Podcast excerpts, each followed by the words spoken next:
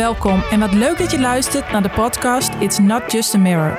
Als je een beauty lover of pro bent, bij een salon werkt of een eigen salon runt, dan ben je hier precies op de juiste plek.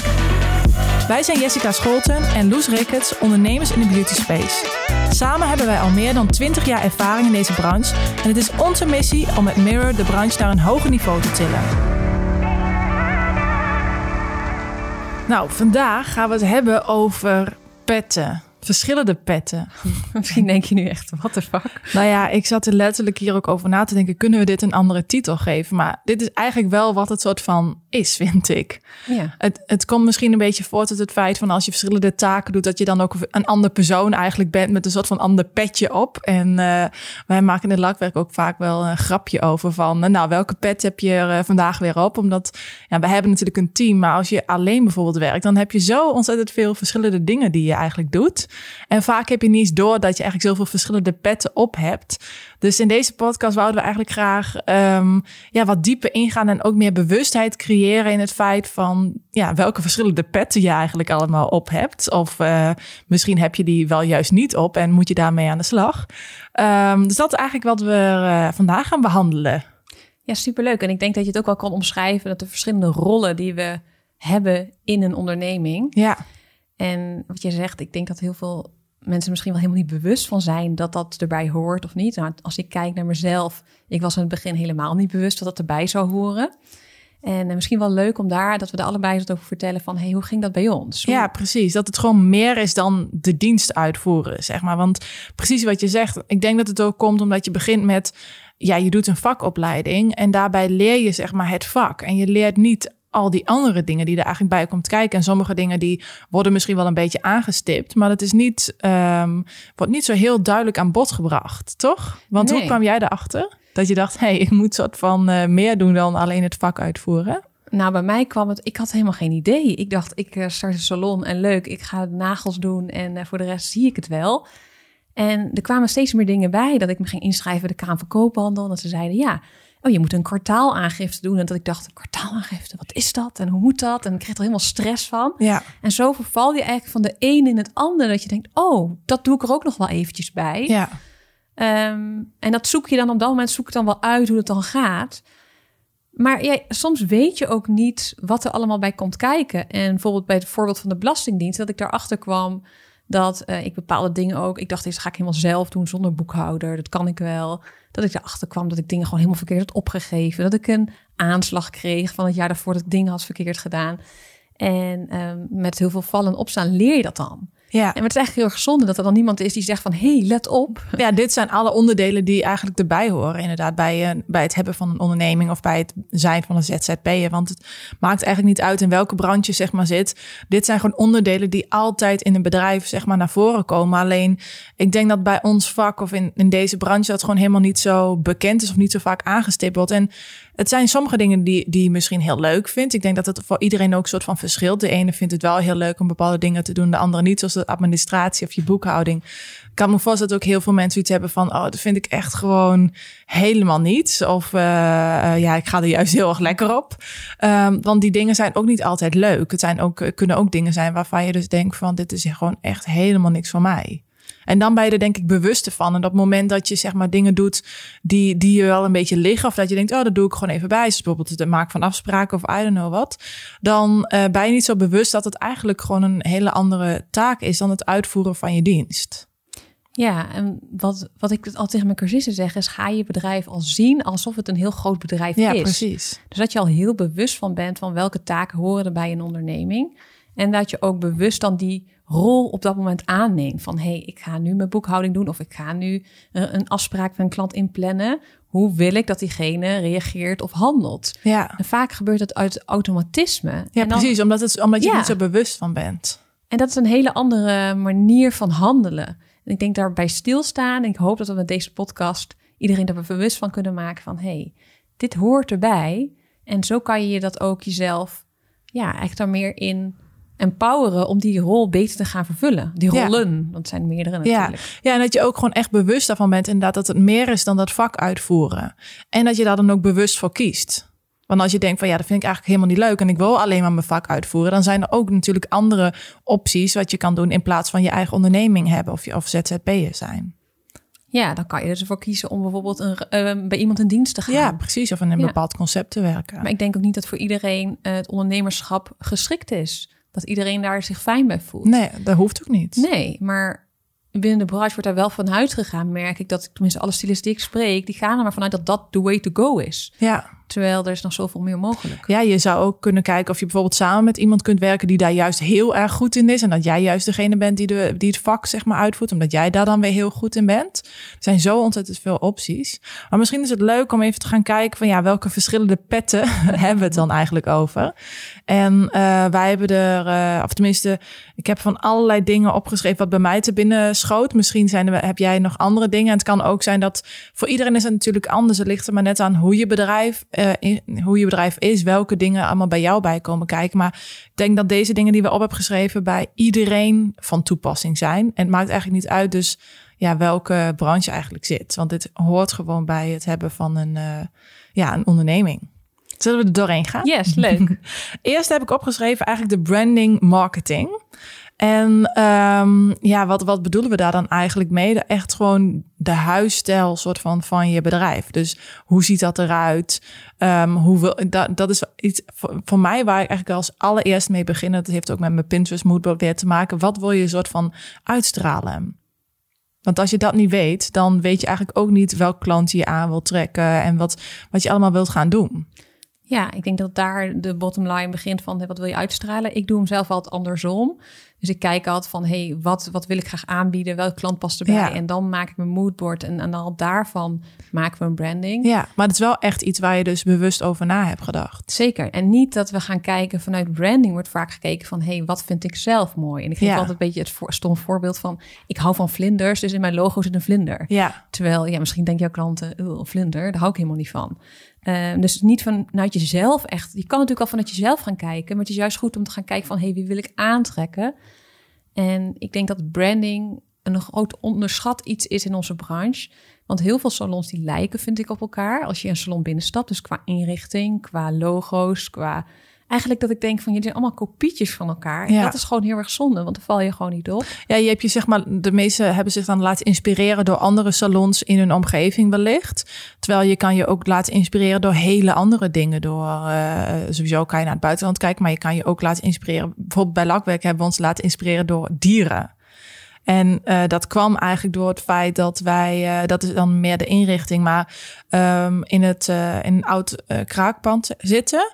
En um, dat, of eigenlijk, het waren allemaal kraakpanden. En die waren op een gegeven moment kraak. Ze waren eruit, hebben ze helemaal gerenoveerd. Maar dat was het slangenpand. Toen dachten we, ja, daar moeten we eigenlijk soort van iets mee doen. We moeten iets met die slang gaan doen in het interieur. En daar, zo is eigenlijk ons hele interieur opgebouwd.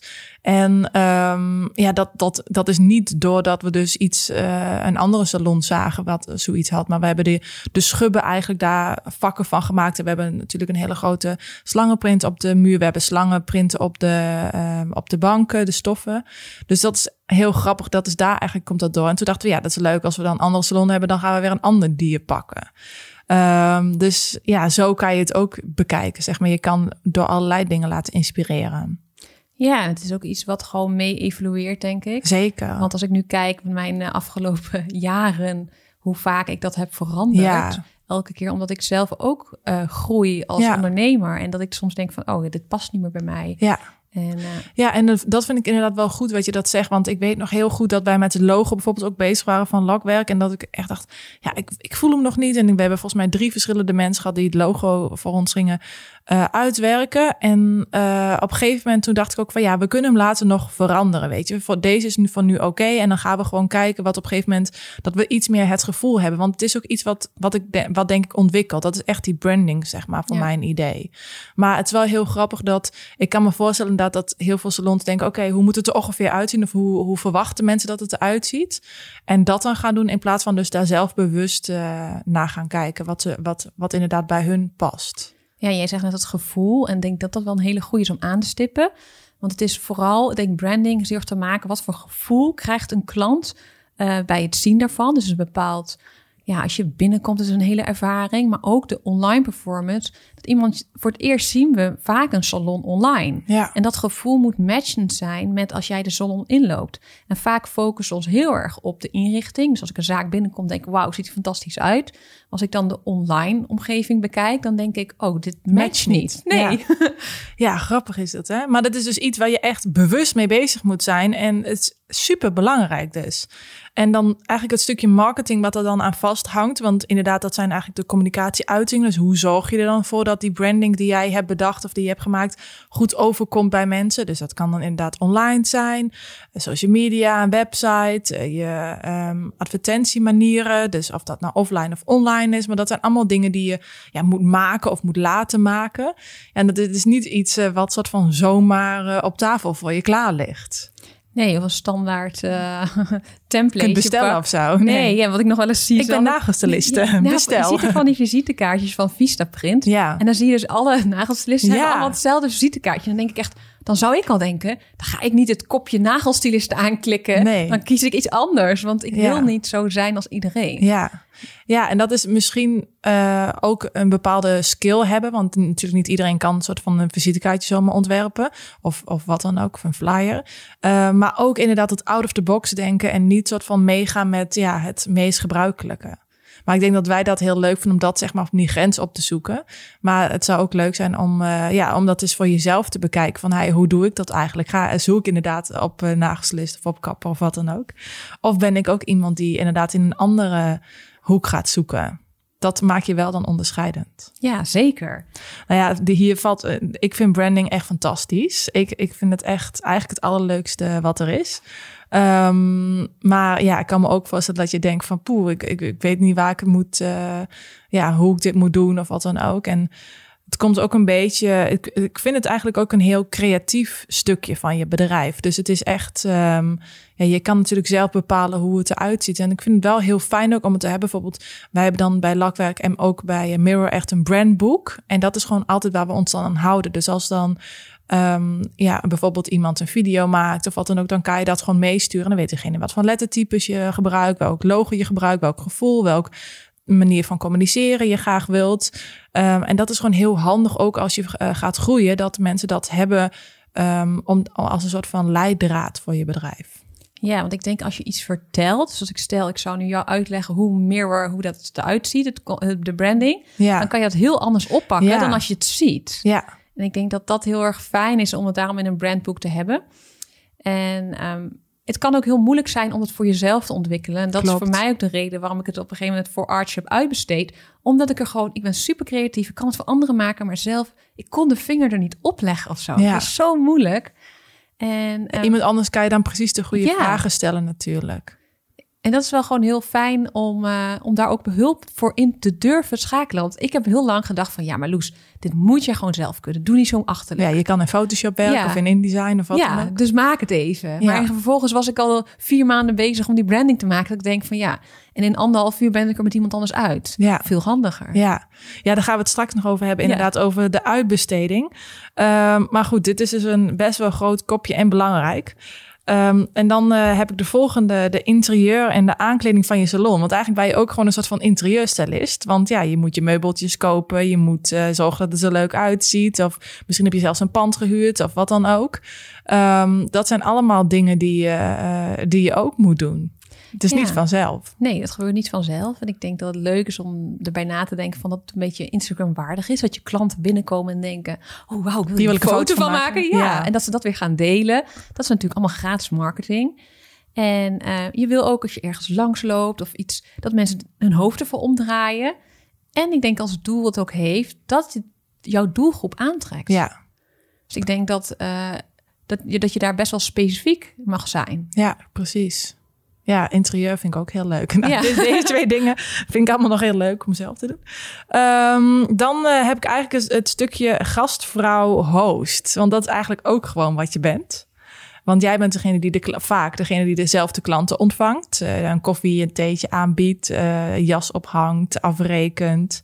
Al dat soort dingen. Dat eigenlijk voor en na je dienst komt. Dat is ook iets wat je eigenlijk in principe bijna altijd zelf doet. En ik denk ook wel een onderschatting. Um, klantbeleving is net met de we focussen alles aandacht op die dienst, maar die klantbeleving is echt goud waard. Ja. Dat is waarom ik terugkom in een salon. Want we kunnen, kan een hele mijn haar super mooi laten verven. Maar als ze het heel onaardig tegen me denken, dan kom ik niet meer terug. Ja. En- ja, weet je dat de eerste acht seconden bepalend is of iemand wel of niet terugkomt? En dan heeft hij inderdaad vaak nog niet eh, zijn wenkbrauwen gedaan of zijn nagels gedaan. Dan heeft hij al bepaald of hij wel of niet terug gaat komen. Ja. En ik zie het. Ik let daar zelf heel erg op. Overal waar ik naartoe ga, het hoeft niet zo naar een beauty salon te zijn, maar het kan ook dat ik bijvoorbeeld naar een, ja, een restaurant of naar mijn auto laat maken ergens. Het zijn allemaal dat ik kijk van hoe komt iemand op mij over. En soms zie ik dan dat iemand half nog gehaast binnenkomt, snel voordat ik binnenkom voor de afspraak. Dan merk je al zo'n gehaaste vibe. En dat is al meteen zien als klant. dat is- Je staat gewoon al 1-0 achter. Ja, En die taak optimaliseren voor jezelf. Eh, om te kijken van, hé, hey, wat vind ik fijn? Welke energie straal ik uit? Hoe is dat proces? Om daar goed over na te denken. Ehm, eigenlijk net weer of je een groot bedrijf hebt. Maak eens een taakomschrijving voor iemand die dat zou kunnen overnemen van je. ja. Ja, precies. En ook wat je dan inderdaad daar belangrijk in vindt. En ook nagaan hoeveel tijd kost dit. Want vaak heb je natuurlijk een behandeling, heb je een bepaalde tijd voor staan. Maar je vergeet van ja, iemand moet ook nog binnenkomen. Moet nog inderdaad wat drinken inschenken. Misschien nog even een praatje maken. Dat hangt er ook maar net af wat jij belangrijk vindt. Kijk, als jij zegt, ik wil met elke klant een adviesgesprek doen van 10 minuten. Ja, dan moet je dat meenemen in de behandeltijd. En ook het afrekenen, weet je. Wil je dat snel iemand eh afrekent en eigenlijk geen eens tijd meer is om een afspraak te maken? Of wil je graag dat er wel wat meer ruimte daarvoor is? Maar als je die keuzes dus maakt, die moet je echt gewoon bewust maken om ervoor te zorgen dat je genoeg tijd hebt ten eerste. Maar ook zodat die beleving inderdaad optimaal is als je daarvoor hebt gekozen. Ja. ja, en ik denk die tijd dan ook meerekenen in je prijs. Ja, dat is nog iets waar ik inderdaad zo nog eventjes over Ja. wil hebben. Want we zitten deze dingen allemaal op te noemen. Ja. En dat is ook wel ehm, eh, grappig, want ik kan me heel goed voorstellen, ook als klant zijnde, dat die gewoon denkt van ja, diegene doet gewoon zijn werk, die doet gewoon, die voert het gewoon uit en ik betaal gewoon voor deze tijd. Punt. ja. En vergeet eigenlijk al deze dingen wat we, wat we nu gaan opnoemen, of wat we aan het opnoemen zijn, wa- wat daar eigenlijk allemaal omheen komt kijken. En ik denk die bewustwording ook van, een, eh, van jou naar de klant toe, dat je dat eigenlijk meegeeft, van dat je wat, je, wat er eigenlijk bij, allemaal bij komt kijken, dat geeft het vak ook veel meer een waarde. Ja, en ik denk die waarde, dat dat wel een ding is wat we met z'n allen voor moeten zorgen. Ja, Dat die klant meer bewustwording krijgt. ja. Om het vak naar een hoger niveau te tillen met z'n allen. Ja, precies. Nou ja, dan heb ik nog het stukje agendabeheer. Ja, Het is volgens mij iets wat, wat bij de meeste mensen zo ontzettend veel tijd kost. Ik Ja. weet het ook echt nog van vroeger dat voornamelijk toen ik nog met pen en papier Ja. natuurlijk het in de agenda schreef. En dat dan ehm, mensen me gingen bellen of gingen appen, sms'en van oké, kan ik dan? En vervolgens kwam natuurlijk ook nog Instagram, dan krijg je ook nog DM, Facebook berichten, mailtjes. Overal kwamen al deze stromingen van aanvragen zeg maar binnen. Waarbij je dan eigenlijk het ook gelijk op moest schrijven. Dus als je die papieren agenda niet bij je had, dan had je soms zelfs eh, per ongeluk twee mensen over eh, op dezelfde tijd bijvoorbeeld. Maar ook, oh ja, kan ik toch ruilen? Kan ik toch een half uurtje eerder komen? Oké, moet ik die weer vragen? Of die, ja, of vragen. eh, Die even eerst vragen, ja, moet ik even vragen of die wil ruilen? Nou, daar was ik echt zoveel uur mee bezig. Dat deed je gewoon een beetje tussendoor. Maar dat kost zo ontzettend veel tijd. Dat echt niet normaal. nee, dat is, en het is gewoon echt ook zonde van je tijd. Ja, Vooral, kijk, toen de tijd waren er geen andere oplossingen. precies. Dus toen droomden we van een online agenda. Ja. En nu is dat er gewoon. En Ja. kan je die taak dus zeg maar automatiseren. Ja, maar alsnog kost het tijd. Want we hebben eh, ook wij hebben bijvoorbeeld een automatisch systeem. Nou, dan heb je natuurlijk ehm, mensen kunnen zich automatisch annuleren 24 uur van tevoren. Niet iedereen kan die knop zeg maar vinden. Dus er zijn nog mensen die bellen of die, die mailen bijvoorbeeld. Of, of als ze net iets te laat zijn met afzeggen, dan ehm, kunnen ze het ook niet meer zelf. Dus dan gaan ze toch weer bellen. Dus het zijn wel dingen die tijd zeg maar kosten. En dat is wel iets wat je ja, eigenlijk wel in je agenda moet zetten. Je kan zeggen, ik doe dat gewoon even tussendoor. Maar dat is helemaal niet efficiënt. En uiteindelijk ben je er meestal meer tijd mee kwijt. En als je bijvoorbeeld zegt, oké, ik plan gewoon even twee keer een kwartier daarvoor in. Om, te, om naar je afspraak of naar je mailbox te kijken. Ligt er maar net aan hoe je zeg maar dat automatisch systeem dan ehm, ja, eh, handhaaft, zeg maar. Ja. ja, dat is heel slim. Maar het kost wel tijd. Het kost tijd. Ook al is Ja. het online. Ja, ja, het kost allemaal tijd. En dan komen we op het volgende punt. En dat is inkopen. Ja, En dat vinden we natuurlijk allemaal heel leuk om te doen. Ja, precies. Maar dat is ook vaak zo. Veel dingen, tenminste so far, heb ik allemaal zoiets van... ja, vind ik wel leuk eigenlijk. ja, ja. Nou. het kost wel zeg maar tijd wie je mee moet nemen in ehm, ja, de berekening. Helemaal bijvoorbeeld als je begint en je bent nog een kleine onderneming, heb je ook een aantal uren die je moet behalen. Nou, dit soort dingen vallen daar dus allemaal in. Dus ook inderdaad het eh, inkopen van je spullen. Dat, eh, nou ja, vaak moet je, of je doet het online, maar dan ben je dus aan het eh, online shoppen of je gaat naar een groothandel. En ja, dat kost best wel veel tijd om daar eventjes wat van rond te lopen en heel veel geld. Nou, ja, en ook als je een bestelling binnenkrijgt, dat je hem uit moet pakken, dat je het even moet controleren, Ja. je moet het opruimen. Dat zijn allemaal taken wat gewoon, als je het optelt, eh, wat je er per maand kwijt bij mee bent, Ja, Ehm, dan moet je wel tijd voor inplannen. En ik, ik zie vaak bij mijn klanten dat vaak een beetje tussendoor gebeurt of na er werk. staat de doos nog ergens. Ja, eh, en eh, dat ze s'avonds nog denken, oh ja, dat moet ik nog allemaal even doen. Terwijl als je dat dan overal een beetje gaat doen, heb je op een gegeven moment geen rust meer. nee. En dat is wel goed om je taken dan te bundelen. En Ja, gewoon precies. in te plannen. Ja, ja, precies. Want dit is gewoon de dag dat ik bestel. En ook inderdaad überhaupt het voorraadbeheer. Want ik heb ook wel eens eh, gehad toen ik zeg maar eh, 15, 17, eh, tussen die tijd zeg maar, dat ik dan dacht, nou, dat gaat nog wel goed. En dan dat ik net te weinig acrylpoeder had of zo, weet je wel. Dat je echt denkt, kut, dat heb ik niet goed, niet goed ingeschat. En dat je dan als een gek soort van nog eh, eventjes moet halen. Of mijn mijn vader was dan zo lief om naar, langs de groothandel te gaan. Ehm, dat soort, ja, dat die moet je ook in de gaten houden. Weet je, je moet ook kijken van hey, hoeveel heb ik overal nog van. En, eh, en je wil ook niet eh liters eh, op voorraad hebben van spullen. Ehm, maar dat is ook iets wat je in de gaten moet houden en op tijd moet doen. Ja, voorraadbeheer. Voorraadbeheer, ja. De pet voorraadbeheer, precies. Ja, en dan hebben we nog het stukje eh, schoonmaker. Ja, en kijk, nu in, in deze tijd ehm, is het natuurlijk een hot item in, in coronatijd dat er veel nadruk op schoonmaken. Maar eigenlijk moet het altijd. Ja, dat is. Ik kreeg echt berichtjes van, eh, van klanten die zeggen: Loes, ik ben nu zoveel tijd kwijt met schoonmaken. Dat ik denk: Maar hoe deed je dat daarvoor dan? Ja, hoe deed je dat ervoor dan? Ja, Dat hoort er ook gewoon bij tussen de klant, dat je er ook ruimte tijd voor hebt. Ehm, ik ben ook wel eens in salons geweest dat ze gewoon even een doekje over de tafel haalden, bijvoorbeeld. ja of het doekje ja, uitkloppen. ja, en dan de volgende klant. Ja. Nee, dat kan natuurlijk niet. Nee. Dus schoonmaken, ja, dat is gewoon belangrijk. En ehm, ja, plan daar ook je tijd voor. Ik vond het zelf altijd fijn om het einde van de dag gewoon een salon helemaal spik en span achter te laten. Eh, want ik merkte als ik druk was, dacht ik, ah, dat skip ik wel. Dat doe ik morgen vroeg wel. Ja, Ja, en dan begint je dag volgende zo dag. chaotisch. Ja. Dat is gewoon niet chill. Nee, nee, dat is, maar het is, ook, het is ook niet eens heel veel werk. Wat, wat bij ons werkt, want we hebben natuurlijk een grotere salon, om gewoon even een lijstje te hebben van oké, ik doe dit, dit en dit en dit. En dan kan je het gewoon afvinken voor jezelf. En dan weet je gewoon, oké, ik heb alles gewoon gedaan. En inderdaad, meestal als je het tussendoor dus eh, bijhoudt, dan is het op het eind ook niet zoveel werk. Dus als je het als je de hele dag klanten hebt en je hebt helemaal geen tijd om schoon te maken, ja, dan stapelt alles zich natuurlijk op. Dus Ja. zorg gewoon dat je het bijhoudt ondertussen. En dan is het op het eind ook niet zoveel werk. Dat scheelt. Ja, Ja. zeker. Ehm, ja, we hadden net al inderdaad aan het begin over de administratie en de boekhouder. Ja, Ja, ja. dat ben je eigenlijk ook natuurlijk. of je moet uit... Bonnetjes verzamelen. Ja, en ehm, niet allemaal in de tas gooien. Nee. En aan het einde van het kwartaal denkt, oh, je mijn tas zit wel heel vol met bolletjes. Ja.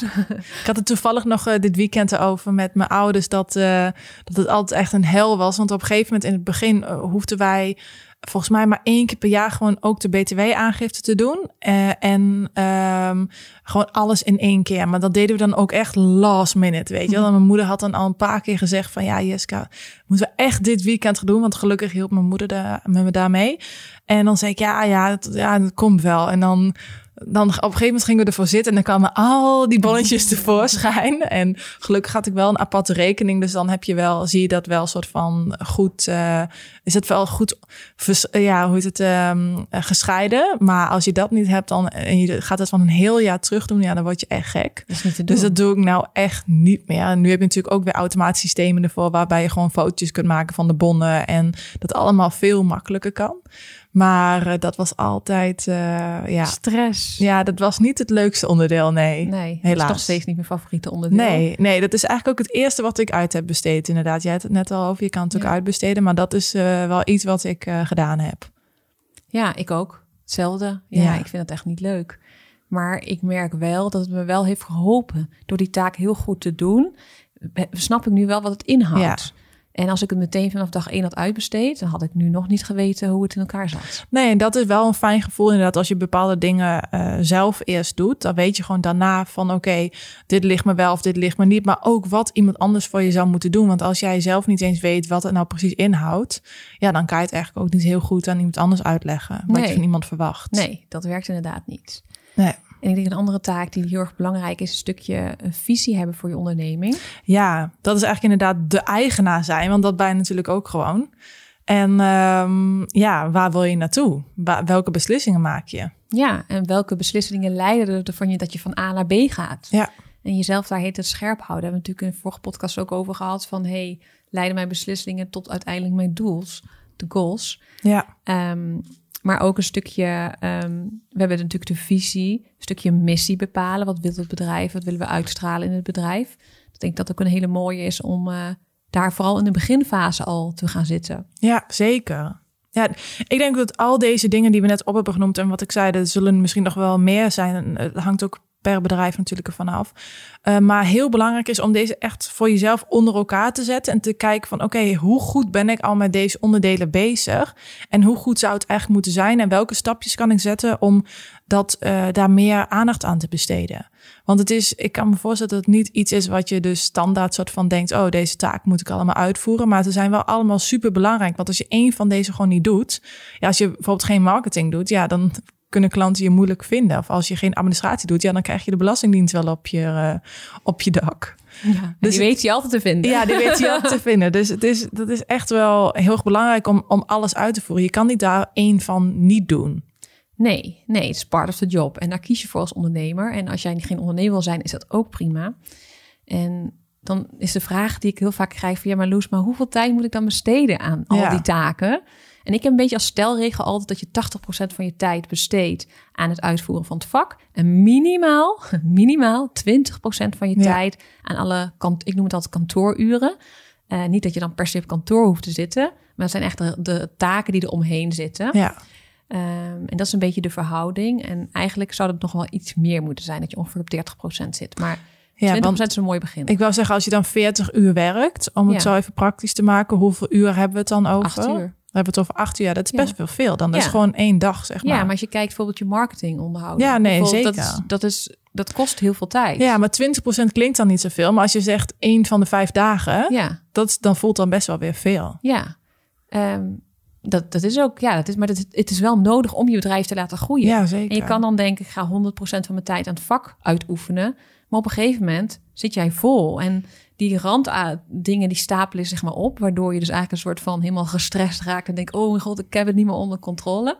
Ja, het neemt je zeg maar een beetje over. Neemt je over. En um, door uit te gaan van die 80% bezetting die je dan eigenlijk met klanten kan hebben, daar ook je prijzen op te gaan bepalen. Dus niet zoals de meesten doen op 100%. En dan vergeten, oh ja, die randtaken moet ik ook nog doen. Ja. En dan ja, die doe dan in het weekend ja. of in de avonduurtjes. En dat is echt wel iets wat je even volhoudt. Maar ik neem aan dat je het vak in bent gestapt.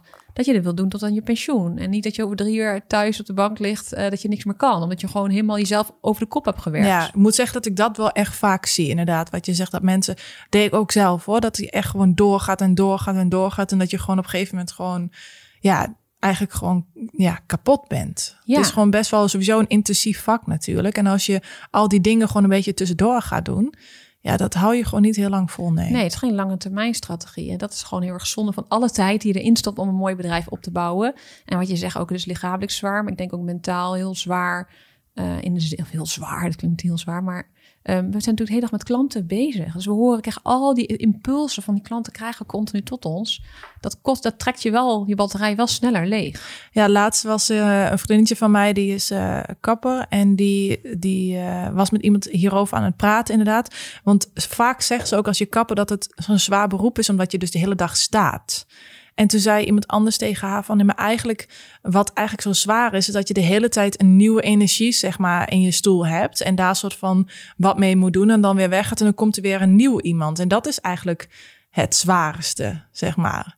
Ja. Grappig, het is helemaal niet dat staan is, het hoeft helemaal niet per se zo zwaar te zijn, maar inderdaad die interactie met iemand en iemand op zijn gemak willen stellen en zorgen dat hij blij is en eigenlijk heel veel geven aan zo'n persoon, dat maakt eigenlijk het vak zwaar. En dat is natuurlijk eigenlijk bij elk elke, ehm, ja, elke vak in, in, de, in de beautybranche. Ja, en ik denk dat wij ook in een branche zitten waar wij graag willen zorgen voor anderen. Dat is Ja. eigenlijk wel een beetje de bottom line. Dus we zijn een beetje over deliveren, vinden we fijn. Ik denk dat het allemaal in ons bloed zit, dat we graag mensen tevreden willen stellen. Maar altijd, En blij willen maken. En blij willen maken, maar altijd een tandje extra doen. Dus als iemand een klant in een stoel zit, dan gaan we net even dat extra geven. Maar als je dat klant, elke klant doet, dat is goed, maar dat trekt je ook wel leeg. Dus je hebt die ruimte voor jezelf ook nodig om te ontspannen. Ja, zeker. En dat is echt een, eh, een goeie. Ja. Nu rust te nemen. Ja, precies. Nou, ik denk dat het wel eh, dat we behoorlijk doorheen zijn gegaan. Maar dat het inderdaad heel belangrijk is om te bepalen hoeveel uren je hieraan besteedt en hoe je uiteindelijk dus je prijs ehm, dus ook daarop baseert. Dus niet alleen inderdaad op die 100% eh, klanten die je doet, maar ook die 20% daarin meenemen. En dan komen we eigenlijk op het stukje het uitbesteden van deze taken. Want inderdaad, je hoeft het niet allemaal zelf te doen. Nee, kijk, in de beginfase, als je opbouwend bent, ga je natuurlijk niet meteen zeggen, oh, ik ga Nee. alles uitbesteden. Tenminste, Nee, De- het kan. het kan, maar ik denk dat de meesten niet in de positie zitten dat dat kan. Nee. Ehm, maar mij heeft het wel geholpen om eerst te kijken van wat zijn de taken die ik echt niet zo fijn vind om te doen. Dus wat echt mijn batterij leegtrekt. En misschien was het qua tijd, want de boekhouding was niet zo dat ik daar misschien de meeste tijd aan kwijt was, maar het trok wel mijn batterij leeg. Dus dat was voor mij een, een indicator. Dat ik dacht, oké, dat wil ik als eerste gaan uitbesteden. Ik denk dingen waar je echt heel erg tegenaan hikt Ja. en waarvan je echt ui- uitstelgedrag vertoont. en natuurlijk moet je jezelf soms, eh, soms een schop onder de kont geven, maar waarvan je echt denkt van, oh nee, ik wil dit echt niet doen. Ehm, ja, dat dat eigenlijk de dingen zijn die je gewoon moet kijken of je dat zou kunnen uitbesteden. Want Ja. vaak ben je dan zo lang ook met je hoofd eh, ermee bezig, dat eigenlijk die tijd die je allemaal daaraan besteedt, veel efficiënter aan iets kunt besteden waar je gewoon misschien geld mee kunt verdienen. Ja, en, en na te gaan voor jezelf van hoe lang zou ik zelf een taak bezig zijn. Volgens mij in mijn voorbeeld van mijn branding, dat ik daar misschien wel drie maanden mee bezig was en eh, nou zo- zoveel uren heb gestopt. Het was veel efficiënter geweest voor mij om vanaf dag één te zeggen, nou, weet je, ik ga dit gewoon niet zelf doen, want dat Ja. vind ik moeilijk. Of daar kijk ik een beetje inderdaad tegenop. En dan afwegen van, oh, kan iemand nu dit betalen, waardoor ik deze tijd vrij speel. Ja. Ja, soms is het ook natuurlijk ook een investering en levert je dat later dan weer inderdaad iets op. Want ook bijvoorbeeld bij een boekhouder, dat kan zo zijn dat jij bepaalde dingen niet weet hoe je het moet invullen, waardoor je veel meer betaalt, terwijl een boekhouder eigenlijk zichzelf weer terug kan verdienen, doordat hij wel weet van, oh, dit moet hierin en of dat moet daarin, of je kunt een investering nou doen, waardoor je ja, beter uitkomt eh, met het belastinggeld. Ja, en waardoor je hem inderdaad al terugverdiend hebt. Ja, En ik denk dat die rust in je hoofd dat ook een hele belangrijke indicator is. Ja. Ook om te blijven groeien. Ja. Want Ik denk inderdaad, op een gegeven moment als je alles zelf doet, is je tijd gewoon op en kan je gewoon niet verder. nee, dan kom je tegen een plafond aan en dan, ja, dan blijf je daar een beetje tegenaan hikken. En dan kan je wel zeggen, oh, ik ga nog een uurtje extra werken. Maar op een gegeven moment houdt dat echt op. Ja, En hulp inschakelen is denk ik ook wel iets wat een les is waar je aan moet leren kijken hoe dat werkt. Ehm, het vertrouwen hebben in een ander. Ik vond dat heel erg moeilijk. Ja, dat is sowieso was ook niet mijn eh, sterkste punt. Nee. maar wat vind je er lastig aan dan? Nou ja, dat is inderdaad dat loslaten en dat vertrouwen. Maar ik denk dat het heel erg helpt. Want vroeger was het wel eens zo dat ik dan dacht van... ja, dan, eh, dit kan ik niet, dus dan eh, moet iemand anders dat eh, doen... of die kan dat beter. Maar zo werkt het niet. Eerst moet je goed bepalen wat je zelf wil, welke kant je op wil gaan, hoe je dat precies uit wil hebben zien, zoals bijvoorbeeld ook de branding, voordat je dat uit kan besteden. Want als je zelf nog helemaal geen idee hebt, dan, dan kan iemand anders dat ook niet voor je doen. Dus je moet wel een bepaalde richting hebben of een bepaalde verwachting zeg maar duidelijk hebben en die ook goed kunnen overbrengen. Want op het moment dat je dat niet kan, als je niet, eigenlijk niet weet wat je van iemand verwacht, dan komt iemand met iets waarvan je denkt, ja, maar dat, dat bedoel ik niet. Dus eerst dat helder voor jezelf hebben voordat je dat kan uitbesteden. En daar moet je ook weer tijd aan besteden. Ja. Dus dat is altijd een soort van dat je denkt, ja, dan kan ik het net zo goed zelf doen. Maar dat is dus niet zo. Want op, op long term is het echt efficiënter om het uit te besteden. Alleen je moet in het begin dan wel even investeren. Dus die tijd vrijmaken. Om ervoor te zorgen dat jij eigenlijk weet ja, wat je visie dus is en waar je naartoe wilt. Voordat je dat dus uit kunt besteden. Ja, ik denk dat dan een van de petten die we niet genoemd hebben, maar die wel heel erg belangrijk is, dat je een leider bent. Ja. Als ondernemer moet jij eh, iedereen aan de arm meenemen, want jij moet gaan vertellen welke kant je op gaat. Ja. En Misschien ben je nu nog alleen of heb je een heel team. En vooral als je een team hebt, je moet iedereen dezelfde, de neus dezelfde richting opzetten. Ja. Maar dat geldt dus ook als je iemand inhuurt. Ja, en ik denk dat dat stukje heel, heel snel vergeten wordt. Want je ziet zeg maar een bedrijf en dan denk je, ja, dat is normaal dat het soort van of zo eruit ziet, of dat iedereen zo doet, of dat iedereen zo met elkaar omgaat, of dat klanten zo behandeld worden, of wat dan ook. Maar dat is inderdaad een soort van visie waarbij je moet zorgen dus dat, die, dat de rest met je meegaat. Uh, want ja, dat, je kan niet uh, zomaar iets gaan doen en dat iedereen een soort van volgt. Ja, dat, dat gebeurt vaak niet. Nee, mensen kunnen je gedachten niet lezen. Nee. nee. Dus je moet dat op een of andere manier overbrengen en dat kost heel veel tijd. Dat Ja. gaat niet vanzelf. Nee. Maar dat begint allemaal bij eerst dus, wat wil jij? Ja. Ja, en daarvoor denk ik dat je sommige dingen dus eerst zelf moet doen. Wat jij net ook al zei, om ervoor het achter te komen van... oh, dit wil ik zo hebben of dit kost me zoveel tijd. Want als je dat eigenlijk niet eens weet... soms dan voelen dingen ook alsof ze heel veel tijd kosten. En dan doe je ze en dan denk je... oh, dit was letterlijk anderhalf uur. Maar ik heb, had het idee dat ik hier een hele week voor nodig had. Ja. Dus dan soms moet je ook echt iets gewoon zelf uitvoeren. Dus wel die schop ze- zelf onder je kont geven. Maar als je dan een paar keer hebt gedaan en je denkt van oké, dit is gewoon echt niet iets wat, waar, waar ik heel goed in ben. Iemand anders kan dit gewoon beter. Dan kan je het gewoon overdragen. Want dan weet je wat je wilt. Ja, ja, en ik krijg heel veel, zie ik het bij eh, salons die de, bijvoorbeeld de marketing uitbesteden. Die denken dan, oh, social media kost zoveel tijd. Of dat ga ik dan allemaal niet zelf doen. Dus dan huren dan iemand in die het gaat doen. Alleen het is heel lastig, want die gaan dan, die hebben geen kennis van de branche. Nee, en niet van het wat bedrijf. Je, nee, van het bedrijf, van de visie die wil uitstralen. Dus wat krijg je dan? Ja, die gaan dus heel basic, zoals alle andere salons gaan ze posten. Terwijl je dan helemaal niet meer onderscheidend wordt. Dus je mist eigenlijk een beetje dat, onders ja, dat aparte wat je... En ik denk dat die marketing moet je eerst echt zelf leren... voordat je dat kan uitbesteden. En ehm, ook al wat mij heel erg heeft geholpen, want ik doe best wel ook wat taken ook van marketing uitbesteden, is dat ik gewoon echt hele protocollen heb geschreven. Precies. Bijvoorbeeld van wie is die klant waar ik op richt? Wat maakt mij uniek? Dat mensen ook echt zich kunnen inlezen. Ja. Ja, echt gewoon heel gedetailleerd het opschrijven, inderdaad.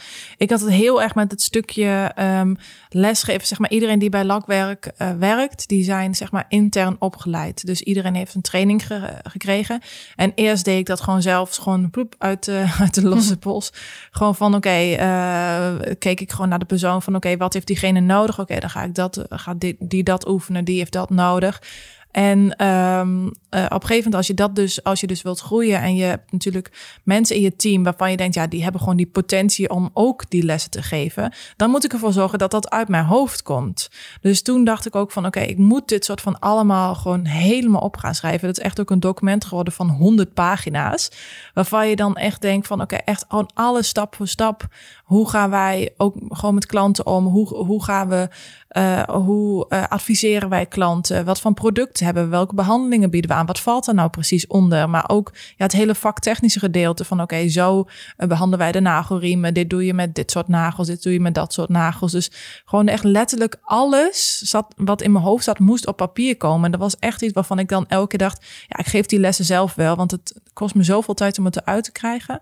Maar um, een, uh, een vriendin van mij die heel goed proces in kaart kan brengen en die gewoon super gestructureerd is, die is gewoon naast me gaan zitten en die heeft gewoon gezegd, oké, gooi het er maar uit. Dus dan hebben we drie dagen gezeten en uh, zij heeft ook nog heel veel werk daaraan gedaan om ervoor te zorgen dat alles gewoon gestructureerd was. Oké, okay, dit wordt de eerste les gegeven, dit wordt de tweede les gegeven.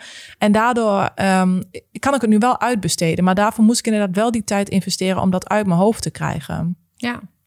Dus die tijd, die investering is het uiteindelijk ja, waard. Precies. Maar op dat moment denk je misschien, oh, zoveel werk. Ja, ik doe het zelf. Ja, precies. En helemaal als je dat dus dat werk zeg maar in het begin niet doet, dat heb ik ook wel eens gedaan. Dan dacht van, ja, iemand moet dat, kan dat gewoon eventjes gaan doen. En dan terugkwam en dacht, ja, maar dat is niet wat ik bedoel. En dan moest ik het als, of dan voor mijn idee dacht ik, ja, diegene snapt het dus niet. Dus ik moet het alsnog zelf doen. Maar dat lag dus bij mij, omdat ik het gewoon niet goed uitlegde wat ik precies verwachtte. Maar ik wist het zelf dan vaak ook niet. Dus ik had eerst die tijd nodig om dat uit te zoeken. En meestal doe je dat dan zelf in het proces. Maar als je dus over moet dragen of uit wil besteden, dan moet je dat eerst zelf doen. Dat kost gewoon tijd. Ja. Het kan niet van de een op andere dag. Nee. Nee, dus. Ja. Dus heel veel uh, conclusie van dit, uh, deze hele podcast. Ik denk uh, dat iedereen nou denkt: holy fuck, uh, oh ja, dit is meer dan alleen. Nee, niet nog meer taken. ja, precies. Hoe kan dit? dit had ik niet verwacht toen ik begon. Um, nee, dat het heel erg goed is om, om bewustwording hierover te creëren. En niet alleen ja, voor jezelf, maar ook voor je klanten.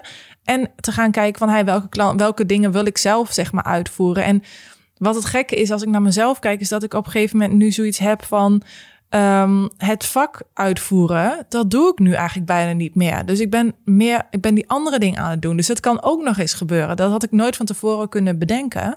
Ehm, maar ja, zo evolueert dat inderdaad ook. En uh, ja, is het leuk om, te, om je bedrijf echt te zien als een, als een hele grote organisatie, waarbij je dus die verschillende uh, petten dus eigenlijk uh, op hebt. Ja, of uitbesteed. Uitbesteed, ja, superleuk. ja. ja, ik vind het wel, het is echt natuurlijk iets wat je, um, zo natuurlijk al begonnen, wat niet gelijk, waar, waar je gewoon niet gelijk bewust van bent. Maar op het moment dat je dat wel bent, dan kan je dat gewoon, um, ja, dan kan je dat gewoon ontwikkelen. En dat is een soort van, ja, een heel groot leerproces. Ja, en denk ook de fundering voor je bedrijf.